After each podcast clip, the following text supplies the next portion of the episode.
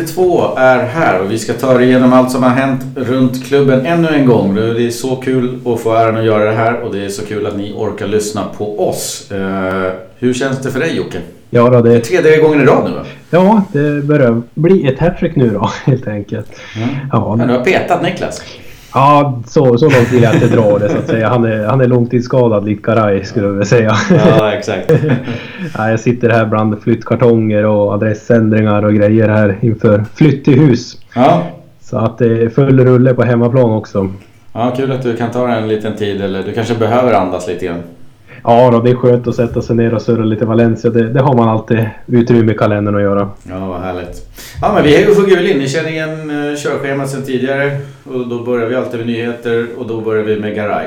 Han är ju tyvärr långtidsskadad och borta resten av säsongen som det ser ut. Han opereras i veckan och nu börjar en lång rehabperiod för argentinaren och det är otroligt trist. Han eh, signerade ett nytt kontrakt precis innan han gick sönder eh, och chansen finns väl kanske att eh, vi inte får se så mycket mer av honom. Det var ju ett plus ett så man får ju bestämma sig då antagligen i sommar då och fundera på om han ska få plus ett där. Ja, det är ju såklart väldigt, väldigt tråkigt. Eh, bästa mittbacken som vi, som vi har går sönder och eh, som sagt ett kort kontrakt nu och till åldern kommen så finns ju såklart risken att vi inte får se honom mer. Mm. Men vi håller som sagt alla tummar och tår för en mirakel comeback. Ja, att han, han håller sig frisk. Jag roade lite med att kolla med siffror och antal spelade matcher och Garay ligger väl eh, innan den här säsongen, nu blir det lite färre, men ungefär på 27 matcher per säsong. Och då har vi 38 i ligan plus en förra året var det väl 10 åtminstone i koppan och sen så är det Mm. väl en sex matcher i Champions och alltså det är ju uppemot över 50 matcher. Eh, jämför man med Paulista då så spelade Paulista någonstans runt 40-42 matcher. Eh, och, så det är lite det som är problemet. Vi har inte Garay på heltid känns som. Han är väldigt skadad och borta och sådär. Om man kollar och jämför med till exempel en Diakabi förra året, eftersom det var hans första säsong, så spelade han ungefär lika mycket som Garay. Och då fick jag känslan att Diakabi då eh, var ju petad så fort Garay och alla var på planen. Så att, att Diakabi ändå spelar lika mycket ungefär som Garay är ju lite anmärkningsvärt. Ja, det är det verkligen. Nej, men det har ju nästan varit så sedan han kom till oss. Att Mm. han har gått my- mycket skadad. Han gör liksom två, tre, ibland fyra, fem riktigt så här bra matcher och sen är han borta liksom en tre, fyra matcher och sen tillbaka. Så det är ju in och ut i, i truppen hela tiden för honom. Och jag vet inte om man har råd att ha en sån spelare. Jag menar, det kostar ju dels lite pengar men det, han tar ju också en plats. Alltså ska vi då behöva ta in en till mittback istället för, för att Garay går sönder så ofta så att ja, då börjar det bli dyrt. Ja, jag men... vet inte, kanske är dags att göra någonting annat nu. Ja då, det är klart att vi borde ju få in någon li- lite yngre förmåga på, Mm. på mittbackspositionen här på sikt i alla fall. Ja, speciellt när vi har Diakabi och Gabriel nu som verkar hålla bra nivå. Absolut. Sen är det ju så att snacket då är ju givetvis igång kring en eventuell ersättare eh, för Garay då. Och när fönstret är stängt så är ju valen ganska få. Jorge Sainz som tillhör Valencia men utlånad till Celta är ju såklart ett alternativ. Här ska det dock finnas någon typ av kostnad i kontraktet för att ta tillbaka honom på 3 miljoner euro. Sainz har ju bara spelat 131 minuter vad jag kunde se i Celta-tröjan. Eh, och att Celta trots det begär hela summan tycker ju Valencia är lite magstarkt. Men står det i kontraktet så har jag väl viss förståelse för det. Jag menar de har ju honom som en reserv och jag menar går någon sönder så skulle de kanske behöva honom. Att då bara gratis skicka vägen till Valencia känns ju, alltså det är en konkurrent. Så att eh, det håller väl på att pratas kring det och lånet då på Jorge Sainz är dessutom över två år. Så det tar ju slut sommaren 2021.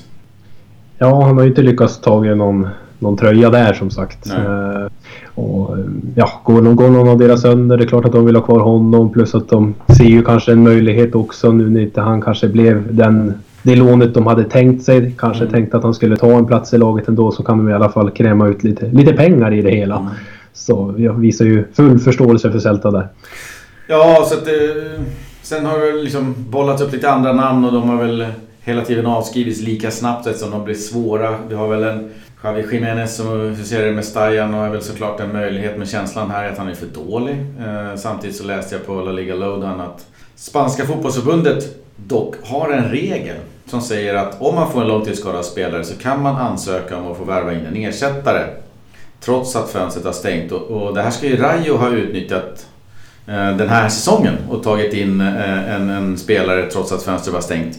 Och det är väl något sånt Valencia kanske får kika på. Lån av en spelare som inte platsar någonstans. Som det laget vill låna ut för speltid.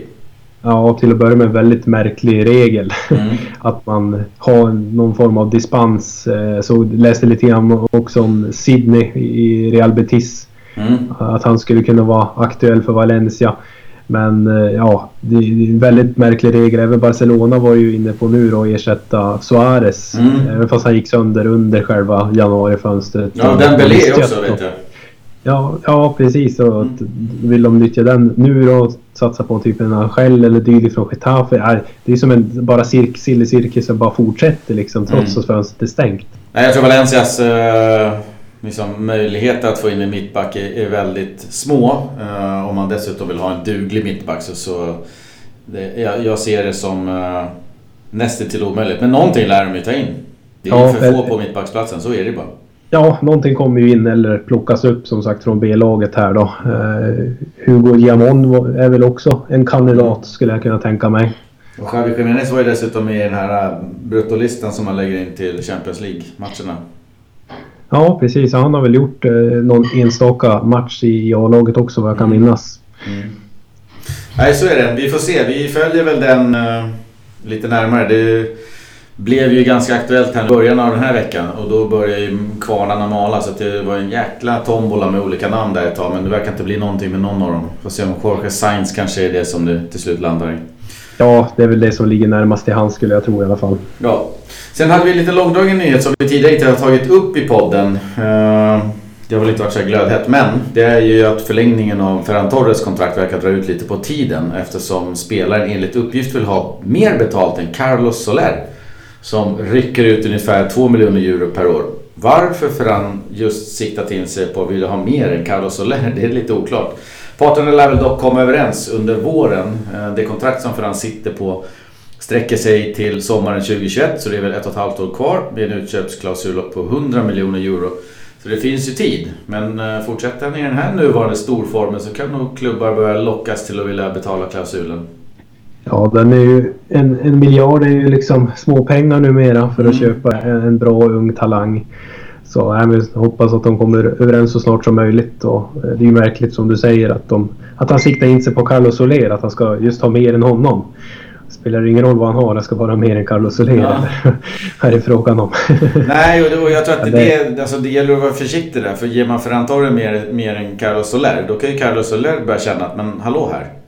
Alltså, Karn har, har dansat en höst och, jag har liksom varit ordinarie hur länge som helst och är lite äldre och bla bla bla. Så jag, jag tror att det kan sätta igång lite känslor det där om man ger Ferran högre. Man måste vara ganska medveten om vad man gör. Ja visst, de konkurrerar ju lite om samma position mm. liksom på yttermittfältet men ja, jag skulle nog ha det där mer med stängda dörrar. Exakt, håll de där lönekuverten hemliga. Exakt. Det är väldigt svenskt det vet du. Man får ju aldrig fråga vad någon tjänar. Nej, precis. Här är det, det lite ska... mer uppe, ute i media vem som ja. tjänar vad. Inte, inte lika mycket jantelag. Nej. Eh, vi kan väl runda av nyhetspaketet med att rätta till oss själva och be om ursäkt till våra lyssnare. Eh, Molo eh, skrev på Twitter och sa att vi har pratat lite felaktigt i podden om att Rodrigo ägs av Peter Lim. Eh, och han menade på att eh, han ägs till 100% av Valencia och inte Peter Lim som vi har sagt hela tiden. Vi har kollat upp det där, eh, som om Molos uppgifter ens behöver kollas upp, men ändå. Eh, Peter Lim köpte rättigheterna till Rodrigo från Benfica 2014, men 2015 köpte sedan Valencia Rodrigo från Peter Lim. Och han ägs sedan dess då 100% av Valencia. Det är ju någonting som vi har missat helt. Ja, det hade gått helt förbi mig också. Jag har tänkt under alla dessa år att det är Lim som har en, en procentsats i, i ägandeskapet av Rodrigo. Mm. Så det, det är bara att krypa till korset. Så, så är det ibland. Vi är inte några uppslagsverk tyvärr. Fast man hoppas det ibland. Så att, eh, men, men det blev ju ingen affär nu ändå. Så vi får väl bara hålla det i, i åtanke när det, när det blir sommar liksom. Ja, vi får göra det och det är tur att vi har Molo som kollar upp det här och håller koll på oss. Ja, han hade väl ledsnat på att höra det där en massa gånger och till slut så kände att han behöver säga till här. troligtvis han har hört det tidigare liksom men känt att ah, de rättar sig säkert. Liksom. Men nu får det vara nog. Det är bra att du Nog är nog. Vi kryper till korset och eh, erkänner att vi har haft fel. Så är det.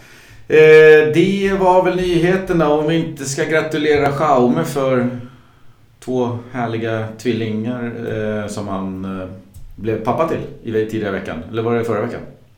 Jag tror det var tidigare den här veckan va? Ja. Så vi säger grattis. Stort grattis Jaume, två tvillingar. Nu får du inte sova på nätterna. Får se om Silly sen tar tillbaka sin plats kanske. Ja. det är fullt, fullt liv i Domenech-huset. Eh, det, så var det med det. Vi stänger ner nyheterna där och så tar vi fram en liten lyssnarfråga. Vi flaggade ju redan i förra avsnittet att vi hade fått in en eh, tittarfråga. Lyssnarfråga, förlåt. Från eh, Lasse Pop och den hade han skickat in eh, kanske för ett par veckor sedan innan Barcelona-matchen då. Så att vi hade bara inte hunnit ta med den i podden. Och det handlar ju lite grann kring Dani Parejo, vår kapten. Frågan var egentligen fyra olika frågor men alla bottnar lite grann i Parejos icke vara eller icke vara. Och vi, jag betar väl av dem så får du svara på dem Jocke. Ja, vi kör hårt. Dra från höften här. Eh, är Dani Parejos förtroendekapital på väg att ta slut? Eller är han fortfarande tillräckligt bra? Det är väl två ja, frågor kanske. Ja, precis. Nej, men eh, jag tycker absolut inte hans förtroendekapital är på väg att ta slut. Och han, är, han är fortfarande tillräckligt bra. Nej, men kollar man tillbaka och sen han fick kaptensbindeln så har han ju varit i mina ögon och många andras Valencias absolut viktigaste spelare. Det har ju inte spelat någon större roll liksom vilken tränare som har kommit in så har man säkert hittat ner Parejos namn i startelvan allra, allra först. Mm. Enda gången han missar en match det är väl när han är avstängd eller ja, ibland skadad så att säga. Så nej, jag håller honom väldigt, väldigt högt om inte som den bästa spelaren i Valencia.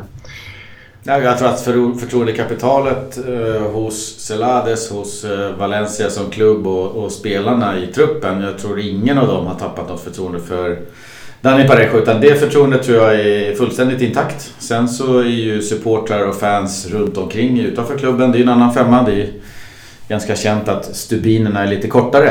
Eh, och där kan man ju då gilla Parejo eller ogilla Parejo. Så det är klart där kan ju stubinen eller eh, stubinen ha brunnit ner eller förtroendet att ta i slut. Det köper eh, jag. Men jag tycker också att han är fortfarande tillräckligt bra. Han kommer ju eh, från förra säsongen och sin bästa säsong i Valencia-tröjan skulle jag säga och gjorde det fantastiskt bra. Hyllades egentligen unisont av alla för det.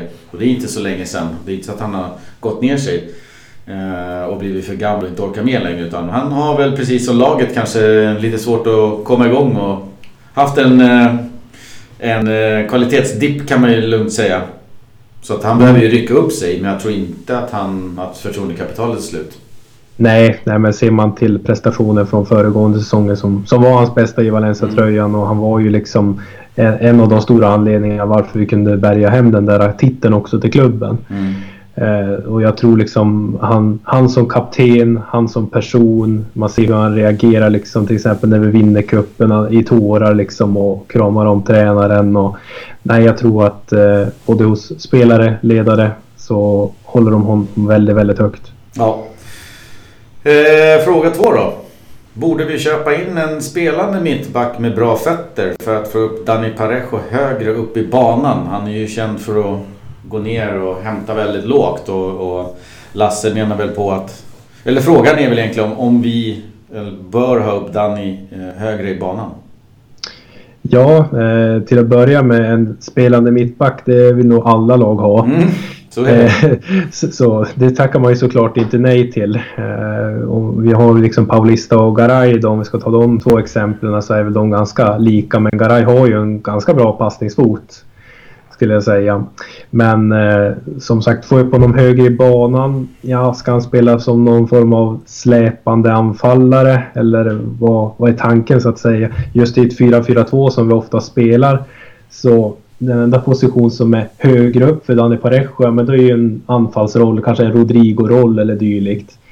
Och där ser jag liksom inte han komma till sin rätta utan jag tycker det ser ju bra ut när han kryper ner i banan, hämtar boll och slår en gubbe över varje passning som man gör. Mm.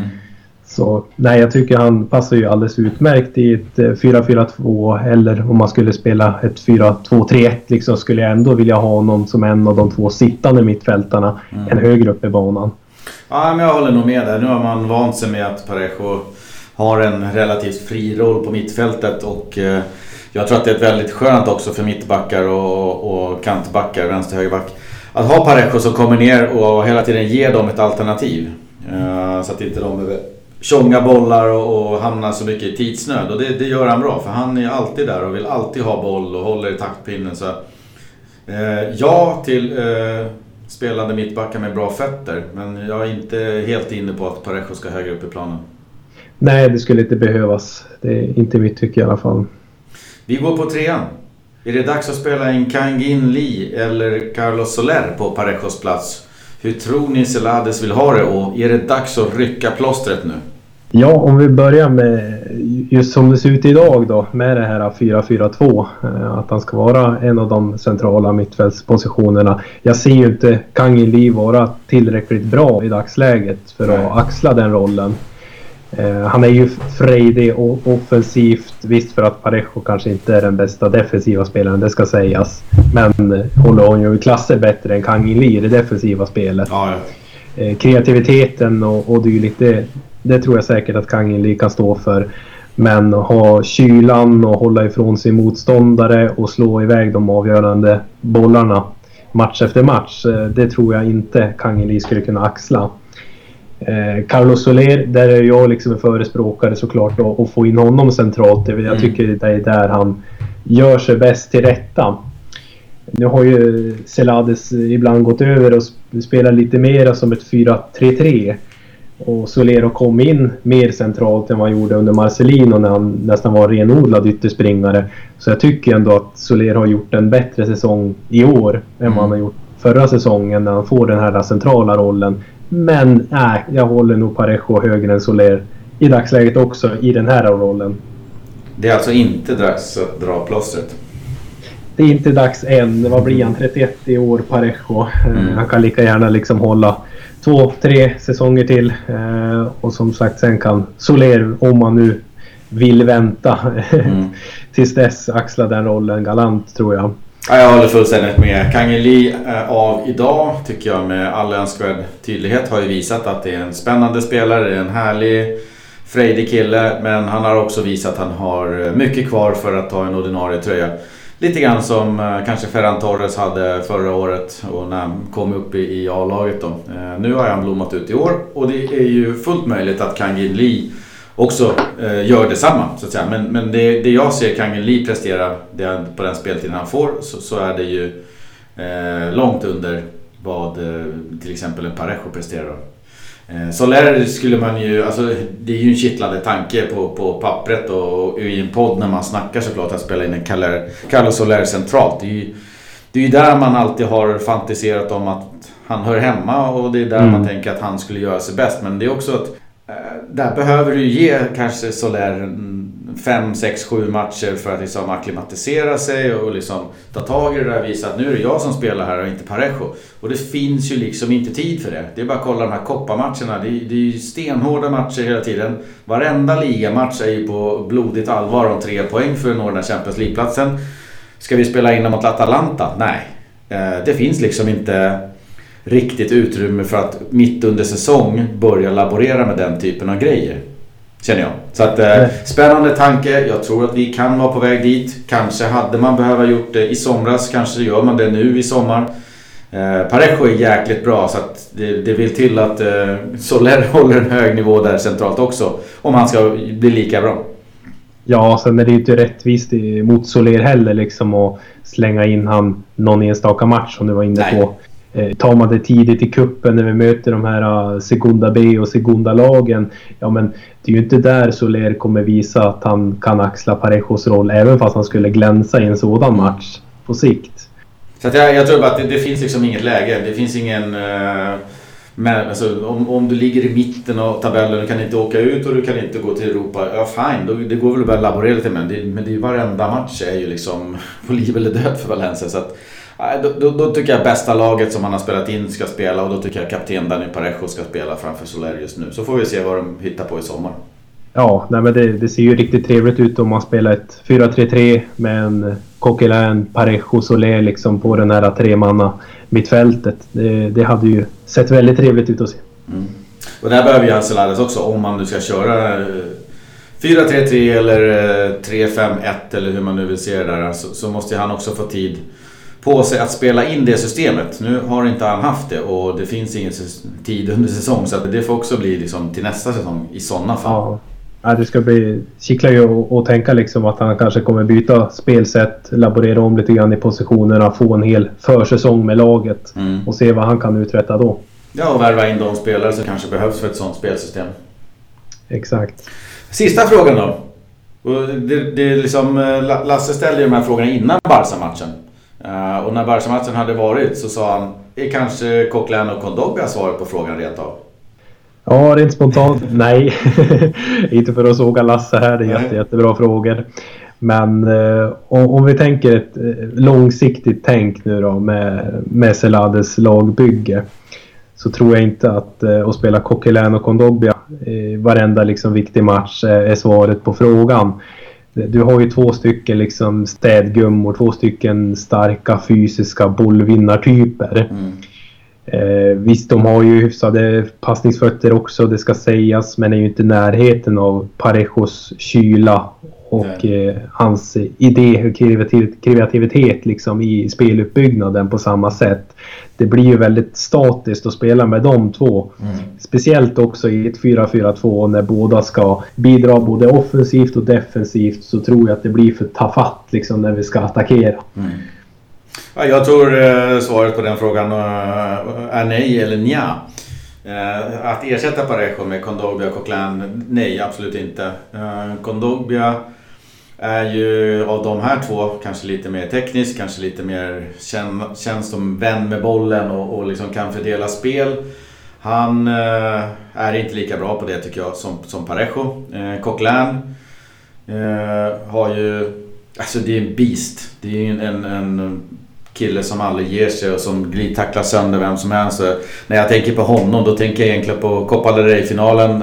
Eh, maskin eh, mot Barcelona och, och, samma sak nu när man vann mot Barcelona med 2-0. Jag menar vilken fantastisk match han gör. det är just i de matcherna som jag tror att Coquelin är som allra allra bäst när Valencia inte har så mycket boll, när Valencia är lite under press. Det är någon annan som som liksom har, är bollhållare mestadels i matchen. Då kommer ju han till sin rätt. Jag menar Celta hemma eller liksom enklare motstånd i, i ligan så här, då tror jag att då måste du ha mer spelskicklighet än vad Kondogbia och Coquelin tillsammans eh, kan eh, uppbringa. Så att, kör, kör Parejo tycker jag. Parejo är, är svaret på frågan. Han ska spela när han är hel. Sen får han jättegärna hitta en bättre form än vad han har just nu. Men han är väl som alla andra spelare. Eh, och sen får man välja Kodobia eller Coquelin bredvid honom. Och ibland när man känner att nu möter vi tufft motstånd, då kan man köra båda dem.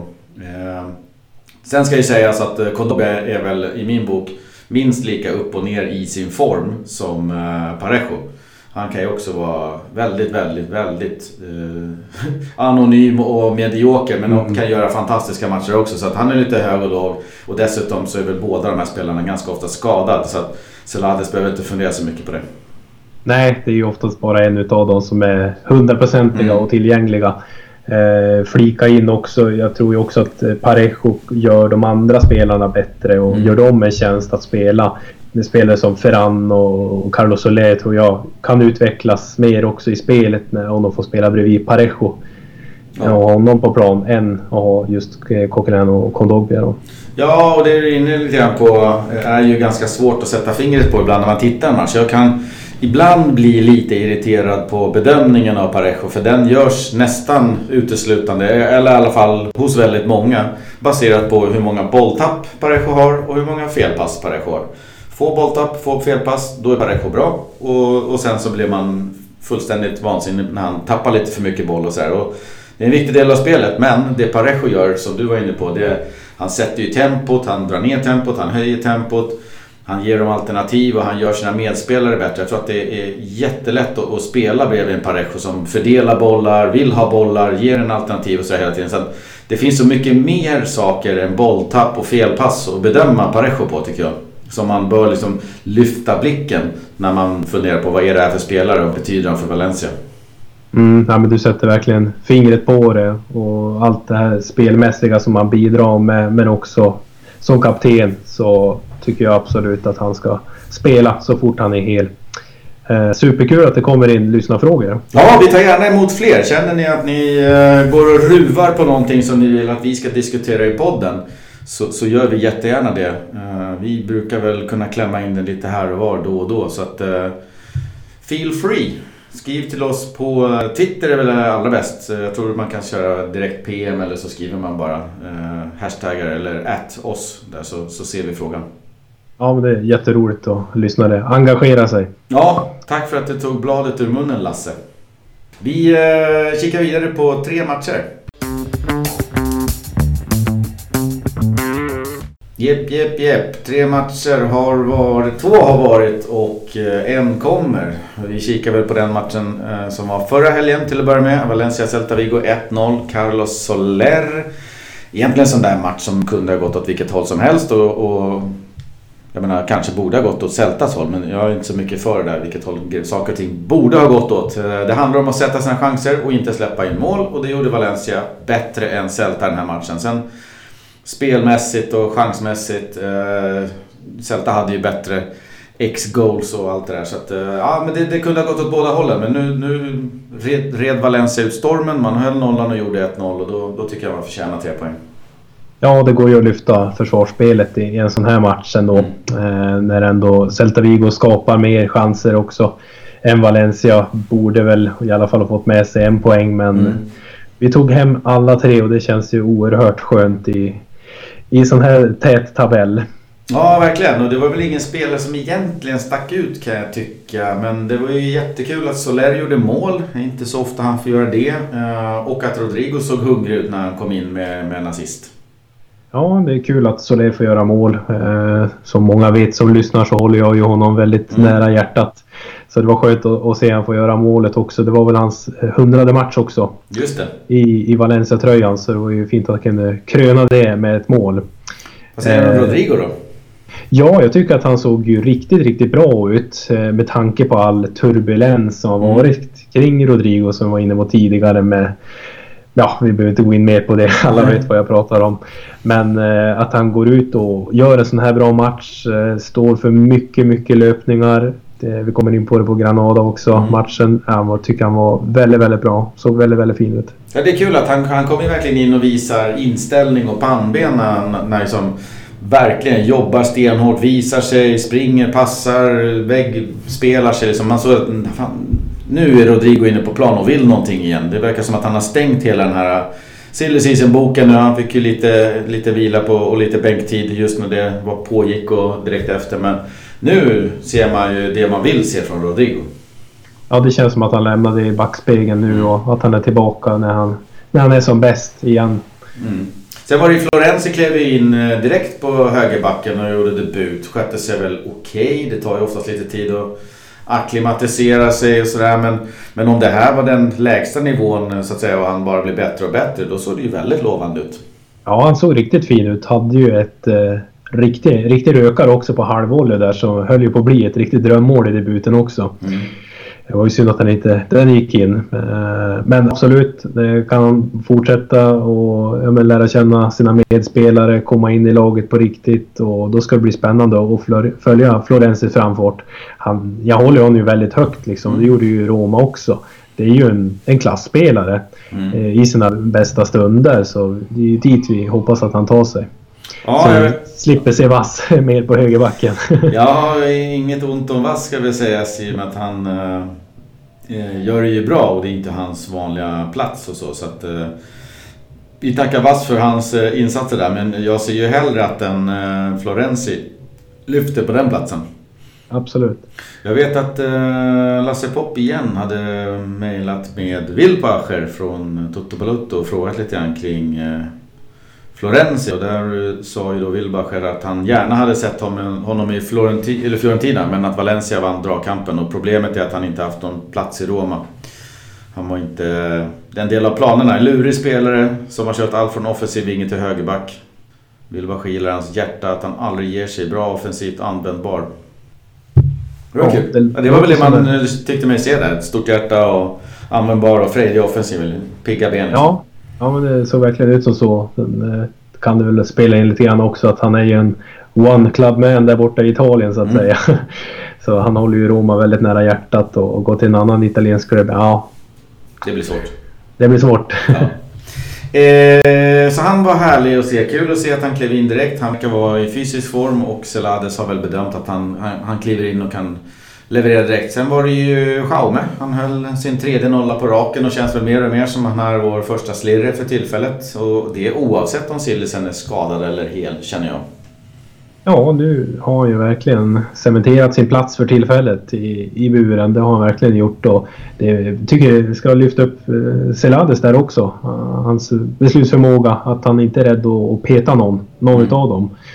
Eh, man kände ju lite grann under förra säsongen med, med Neto och, och Jaume som andra målvakt. Då spelade det ingen större roll om Neto hade svackor liksom eller gjorde några tabbar ett par matcher så hade han ändå liksom förtroendet och var mm. alltid första målvakt och Jaume fick nöja sig med att vara den eviga tvåan. Mm. Eh, här är ju liksom dagsformen känns det ju som, som, som avgör. Han är verkligen inte rädd att eh, gå in och byta målvakt från match till match. Och det ska han ha en eloge för. Ja, och exakt. Och det, jag får en känsla av också att han är det som jag tycker är så viktigt i de här lägena och det är konsekvent. Eh, ska han då ha magen att våga så att säga peta Sillisen som var värvad som första målis och gör det eh, så, så, så, så, är det ju helt korrekt tycker jag. Men då ska han också ha mage att peta Jaume som har blivit lite av en publikfavorit i och med att han är född i Valencia och allt som han står för. Så att du måste ju våga peta åt båda hållen. Det får inte vilket jag inte tror att det är. Eh, men det får inte bli något publikfrieri att man spelar Schaumer för att han är mer poppis. Utan ska han dansa den här dansen att man inte har någon uttalad första mål sådär utan båda chanser. Då, då får man ge båda chansen. Ja, det tycker jag verkligen han har gjort också. Mm, exakt. Så, absolut. Hatten av lite för Celades där. Eh, Schaumer sköter sig bra just nu. Det gör han. Sen går vi vidare till Granada, Copa del Rey. Vi hade ju Rodrigo gjorde väl eh, ett mål. Hade bud på ett till men hade något nummer för stora skor på sig på en VAR-granskning där. Eh, det var en frejdig och underhållande match om man tittar lite objektivt på den. Det slutade ju i ett set avgörande på straff. Eh, Valencia nådde inte längre än till kvartsfinal i årets Copa och sett till tidigare omgångar så har det väl studsat vår väg kanske lite grann. Det har varit tajta matcher som Valencia sytt ihop på slutet. De har också varit jämna och den här gången, den här kvällen så gick det inte längre. Det känns ju som ända från början av den här Copa-resan så har vi ju spelat ett eh, ganska starkt mm. lag i varenda match. Och det har ju liksom hängt på målsnöret hela vägen fram till det här då. Mm. Eh, så ja, Granada tycker jag ju vill mer helt enkelt och med en kokande arena, underbar inramning så tar de sig an och släkten är ju värst, Soldado med två mål. Ja, och jag messade dig och frågade vad fan är den jävla varma kalla bollar här. Varför spelar Valencia borta hela tiden? Tänk om vi hade haft tre hemmamatcher. Då är jag ju övertygad om att det hade varit lite bekvämare resa fram.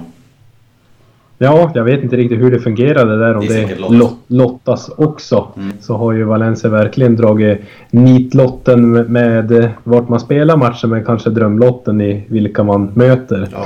Så att eh, nej, det är ju långt ifrån godkänt att åka ut i, i Granada, mot Granada även fast vi tar oss så långt som en, till en kvartsfinal. Mm. Så är det ju inte godkänt. Nej, trist också. Uh, Jaume var ju återigen bra med flera stabila räddningar och egentligen inte så mycket att göra på målen. Och visst kan han väl sträcka på sig mer när Soldado klipper till efter tre minuter. Eh, visst kan han rädda en straff, det är inte det jag säger. Men, men samtidigt så är ju min känsla att eh, det går inte att lasta honom direkt för målen. Nej, det tycker jag inte. Han gör en genomgående en bra, bra match. Eh, första målet, ja han är ju på den, han är ju där. Eh, ju millimeter eller centimeter som det handlar om så stöter han ju den där bollen utanför. Men det är ju ett eh, riktigt bra avslut av Sodad också. Han visar ju på äldre dagar att han fortfarande är glödhet in i boxen. Eh, straffen är ju inte mycket att göra åt. Det, det är ju ett litet lotteri så att säga. Vi har ju, han är ju inte en Diego Alves direkt på straffar. Nej, det är en otroligt bra straff också. Den är, den ja. är hård längst ut så att oavsett det... om man är där eller inte så den är svår att ta. Ja, så är det. Celades mönstrar annars en riktigt stark elva på planen och man tänkte att det här är i stort sett första elvan då. Förutom Jaume Costa då kanske, men insatsen på planen var ju inte vad man hade hoppats. Nej, det såg ju väldigt tafatt ut. Det är inte mycket positivt man tar med sig. Det, är väl Rodigo igen som jag tycker ändå gör en väldigt bra match. Mm. Eh, så, såg riktigt pigg ut och bra. Men ja, inte så mycket att hänga upp i julgranen. Nej. Vi eh, noterade också att han såg väldigt besviken ut när han blev utbytt i 87. Det var inte nådiga blickar från Rodrigo Moreno. Nej, med tanke på liksom att han i mina ögon var den bästa spelaren på planen. Han såg väldigt hungrig ut, löpte otroligt mycket den här matchen och ville vara väldigt delaktig i spelet. Både i speluppbyggnaden och, och det som skulle bli en slutprodukt. Mm. Eh, så jag förstår honom till viss del. Det är ju en bra liksom, vinnarmentalitet. Eh, att man blir besviken liksom, när man blir utbytt. Men mm. som sagt, ja, det är som, jag förstår inte heller riktigt Celades där. Han, han, har ju definitivt inte någon form av känning eller dylikt ifall han blir så förbannad för att han blir utbytt. För han har visat ju noll förståelse varför han ska gå av planen. Eh, och när vi ska... När det ändå liksom står 1-1 i, i, den situationen och ja, förlängningsläge. Ja men håll på det bytet i alla fall till tills det blir förlängning kan man ju tycka. För det kan gå fort i fotboll. ja, det tyckte nog Rodrigo också. Han såg nog en förlängning framför sig 87 minuten och att det liksom, man skulle kanske hamna i straffar eller någonting och ville spela där. Men eh, ja, ja, det bytet blev av. Uh, ska vi kolla lite på uh, Jaume Costa då? Ska man lite elak mot honom så skulle man ju kunna hänga den här förlusten runt hans hals då han orsakar straffen och, och han är ju inblandad i upprinnelsen till, till 0-1 då. Jag tycker att det kanske är lite mer rättvisande om man säger att han gjorde en riktigt dålig match bara. Ja, som flera, andra på, ja, som flera andra på planen också som gör en ja, dålig match.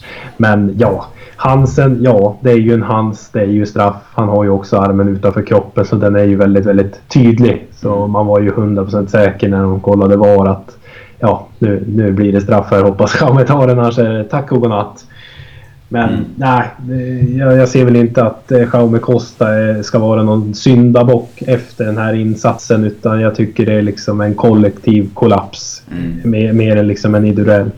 Han får bära sin del av skulden och, och han gör en del misstag matchen igenom. Det, det, det känns lite irriterande. Många så små misstag över, över hela planen tycker jag. Det känns inte som det finns någon stabilitet. Sen finns det en viss frejdighet när han sticker fram. Det är inte alls lika bra som Gaia såklart men liksom... Nej, rakt igenom han precis som många andra gör en eh, riktigt, riktigt dålig insats. Ja, nej, men han har ju sina svagheter i defensiven och det märks ju. Han blir ju väldigt blottad flertalet gånger. Varje mm. gång han spelar nästan så är det ju alltid någonting som händer i det defensiva. Men snabb, snabb och har ju hyfsad inläggsfot så att säga. Så att det är väl en Gaia light. Ja. Om man får uttrycka sig så. Ja, eh, vi kan väl avsluta den matchen med att Gedes var tillbaks. Äntligen och något oväntat. Jag hörde bara någon dag innan där att han, han var aktuell för spel och tänkte oj, vad hände här? De har verkligen lyckats mörka det. Han gjorde väl precis som alla andra en rätt slät figur och, men han hade ändå lite aktioner som lovade gott tycker jag. Lite vändningar och något fräsande skott och lite sånt där så man kände igen honom. Ja, eller hur är det med uttalet? Är det Guidis? Guidis. Guidis. Guidis som engelska kommentatorn sa där på Aftonbladet plus TV. Eh, nej men eh, bara när man såg hans namn inristat där i truppen som var uttagen till matchen så så gnuggar man ju händer. Fasiken mm. var roligt att han äntligen, äntligen är tillbaka. Det är väl fyra, fyra och en halv månad som han har varit borta. Mm. Eh, som sagt prestationen i sig, ja det var väl som du säger en rätt slät figur. Mm. Men han, man såg ändå liksom att han är tillbaka. Mm. Han såg ändå liksom hyfsat pigg och rask ut. Han hade ju några sekvenser när han bara petade och sprang förbi Mm. sin gubbe. Eh, så att för framtiden så tror jag att det här är väldigt, väldigt bra att han kommer tillbaka. Ja, det var ruggigt kul att se honom på banan igen och vi behöver en konkurrenssituation på vänsterkanten där, du, där Carlos Soler vikarierar och nu är Cheryshev skadad också så att vi har väl egentligen ingen naturlig vänsterspringare. Så att, eh, nej, han behövs eh, absolut i ett Valencia. Ja, det är ju väldigt tunt där på, på kanten just nu med Cheryshev borta också. Så Vass, ja, vad ska vi göra med honom nu då? Nej, det finns alltid en plats för vass. ja, ja. Någonstans. det gör ju det. Schweizerkniven. Vi kikar väl på sista matchen och det är den som kommer. Det är ju då en resa till Madrid. Getafe med Valencia lördag 16.00. Eh, ett modernt hatmöte, kan man kalla det så? Mot ett Getafe i fin form som väntar. Båda lagen går ju för fullt för Champions League-platser och har, har ju egentligen inte råd med förluster. Det är ju måste vinna varje gång och det här är väl kanske så nära en sexpoängsmatch man kan komma då. Eh, båda lagen är ju väldigt nära. Getafe 39 poäng och Valencia 37. Så uh, antingen så går Valencia om med en poäng med vinst eller så ligger man fem pinnar efter vid förlust. Så det är väl sex då. Ja, de ligger ju där i topp och, och drar så att säga i år igen. Så, men absolut, man kan kalla det ett modernt hatmöte. Det kan man absolut göra sen Mm. mm. fjolårssäsongens både ligamatcherna och såklart de dramatiska cupmatcherna mot Getafe. Eh, och allt vad det innebar.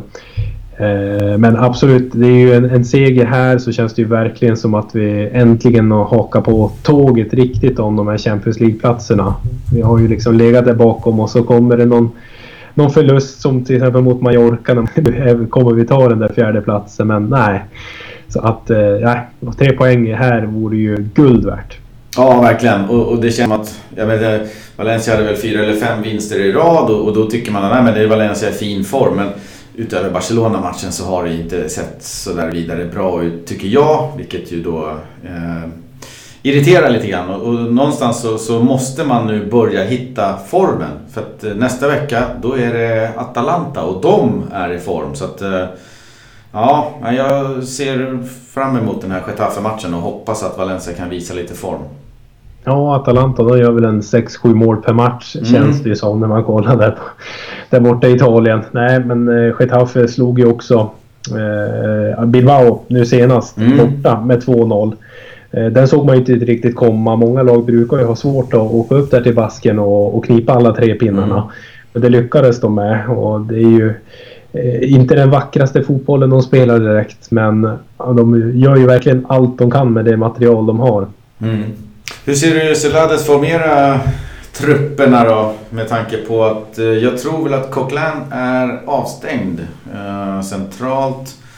Och sen så har vi väl tre forwards och en GDS och lite alternativ. Det är väl egentligen bara Cheryshev, eh, Garay och Manuejo som är listade som skadade tror jag. Så att det, det finns många val att göra.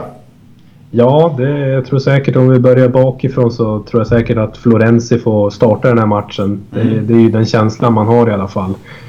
Eh, Paulista Diakaby, Gaia, det är väl givna som sagt nu när, de, nu när Garay också är borta. Eh, det är frågan om det blir ett 4-4-2, eller vad tror du? Ja, absolut. Det tror jag. Jag tror att eh, backlinjen är precis som du säger. Att eh, eh, Florenzi får chansen och det kanske är första matchen på väldigt länge tänkte jag säga. Det kan jag ha missat någon. Men som Vass är petad. Eh, Han, eh, han och Parejo spelar ju mest i, i klubben. Ja, men man kan nog sätta sina pengar på att Vass kommer komma in. Ja, någonstans. Sen om det blir mot jag. eh, Rodrigo eller Ferran Torres eller Florenzi, det, det återstår att se. Ja. Nej, det är ett riktigt lapptäcke som hoppar in och gör det förtjänstfullt. Vad ser du för kanoner framåt då? Eh, framåt så tror jag absolut att Rodrigo kommer starta. Eh, som har sett så hungrig och bra ut och gjorde ju även målet som sagt mot Granada. Eh, Maxi Gomes har ju haft en liten dipp kan man väl säga. Mm. Han också, en liten minidipp om man får uttrycka det så. Men eh, man har ju inte råd att ha honom på bänken heller. Nej, Maxi Så. petar inte.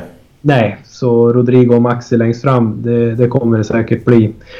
Eh, kanterna lär flankeras av Ferran Torres och Carlos Soler. Mm. Då får vi se om Gedes kanske får eh, längre inhopp om man känner att han är redo för det då. Ja, precis. Nej, men det kanske ta ut en Soler eller så eh, och flytta över Ferrando på högerkanten. det hade varit trevligt att se om man får en 25-30 minuter kanske. Mm. Vad härligt. Det var väl det. Vi kan ju säga att Getafe ligger ju då trea. Och Valencia ligger femma. Och däremellan har vi Sevilla och efter oss har vi Atletico eh, Madrid och sen är det Villarreal och Sociedad och Athletic Club de Bilbao. Så det, det, är ett getingbo bakom Real och Barca med alla de lagen som jag räknade upp inom åtta poäng. Ja, hur länge sedan var det vi låg före Atletico i ligan? Ja, så här sent in på säsongen. Nej, det var inte igår. Nej, det var inte igår. så det får säkert någon räkna på. Ja. Alltså det är härligt eh, och som sagt ett kryss är ju bättre än förlust såklart. Det har ju alla. Men liksom, i det här läget med så många kombatanter och några platserna så är ju trepoängarna oerhört värdefulla. Ja, men torsk här och seger för Atletico Villarreal så är vi pang boff vi sjua igen. Mm, precis, så många lag att ta sig förbi. Men du har ju säkert funderat ut hur du tror att det här slutar. Ja, jag tror ju att eh, Rodrigo håller i sin, eh, det han har visat. Mm. Så jag tror att eh, Rodrigo gör första målet. Och eh, ja, Bordalas borta, Getafe. Kan ju inte det är Getafe vi möter, du möter Bordalas. ja, det är han jag möter alltså. Han och Damian Suarez som är mm. högerbacken. Eh, nej, jag tror på en riktig grisig 1-1 match här. 1-1. Ja, så kan det vara. Båda lagen värnar om poängen. Jag, eh, jag känner att eh, det blir ändå 1-0. Valencia, eller 0-1. Valencia vinner. Och jag skriver Maxi. Det är ju en man som kan måla när som helst. Det kan han göra. Mål kan han göra. Det han har visat många gånger tidigare. Men det var väl någon match han var Maxi Gonzales och allt möjligt. Också en här kommentator. Ja, han var ju inte någon... Jag vet inte riktigt vart de hittade de där gubbarna alltså. Guidis, han var väl bästa. Ja. Eh, det var väl det. Nu har vi hållit på i ungefär 45 minuter så att vi tar och rundar av där. Eh, på återhörande nästa vecka. Då får ni jättegärna följa med oss och glöm inte att skicka in eh, lyssnarfrågor och sen så kan vi ju puffa lite grann för eh, Peñas Escandinavias resa till Fajas. Jag vet inte om eh, anmälningsluckorna har stängt. Men, men vill man åka dit så bör man anmäla intresse och eh, det brukar ju vara fantastiska resor. Ja, Fajas eh, i Valencia. Det kan ju mm. inte annat bli succé. Sen kan vi väl promota i alla fall och att folk kan visa sig intresse för om vi ska köra en livepodd. Mm, ja, vi funderar på om vi ska köra det. Vi var ute på Twitter och frågade. Det passar sig nog bäst för Niklas och mig eh, och kanske även dig eh, i Stockholm. Eh, sen så vill ju alla att vi ska vara precis där de bor. Så är det. Och det är fullt förståeligt. Men vi funderar på om, vi, om det finns intresse så skulle vi kunna ta en liten sportsbar i Stockholm och sen få tag i ett rum där, där vi kan spela in och sen så kan vi käka och dricka några pilsner och kolla på lite fotboll och så. Förhoppningsvis så går ju det att tajma med en Valencia-match men de är ju så tröga med att gå ut när Valencia spelar så att Ska vi just vänta på det så blir ju, får vi säga till två veckor innan bara. Ja, men det, det blir nog bra hur som helst så att mm. säga. Och blir det av så kan det garanterat så kommer jag dyka upp i alla fall. Och jag bor ju som sagt i Sollefteå. Mm. Så jag har ju en bit ner till storstan så att klaga inte på att ni har långt att resa. Nej, men det är väl närmare än där du flyttar ifrån va? Är inte det? Ja, jag flyttade från Sundsvall till Sollefteå så det blir ju 12 mil då inlandet norrut. Ja. Nej, så upplägget är väl egentligen att vi ses och så spelar vi in och då, då tar vi väl säkert in lite frågor från de som är närvarande och sen så har vi liksom, eh, spaltar vi upp det körschema som vi har så får ni hålla det i handen och lyssna och sådär och interagera med oss. Så att, eh, Först och främst så tror jag att vi siktar in oss på att ha en trevlig stund med andra Valencianistas och snacka ihop oss lite grann. Äta gott och dricka gott och förhoppningsvis då se en Valencia-match. Ja, det hade varit skitkul. Ja, vi puffar för det. Vi vet inte när det händer. Det är ju åtta avsnitt kvar innan det händer, så två månader ungefär då. Men eh, kanske i april. Sen kan man ju också hålla på det där avsnittet. Mm, ja, precis. Vi spelar ju 99 och 101. Exakt. Ja, så är det. Eh, vi rundar av där med ett hasta luego. Hasta luego.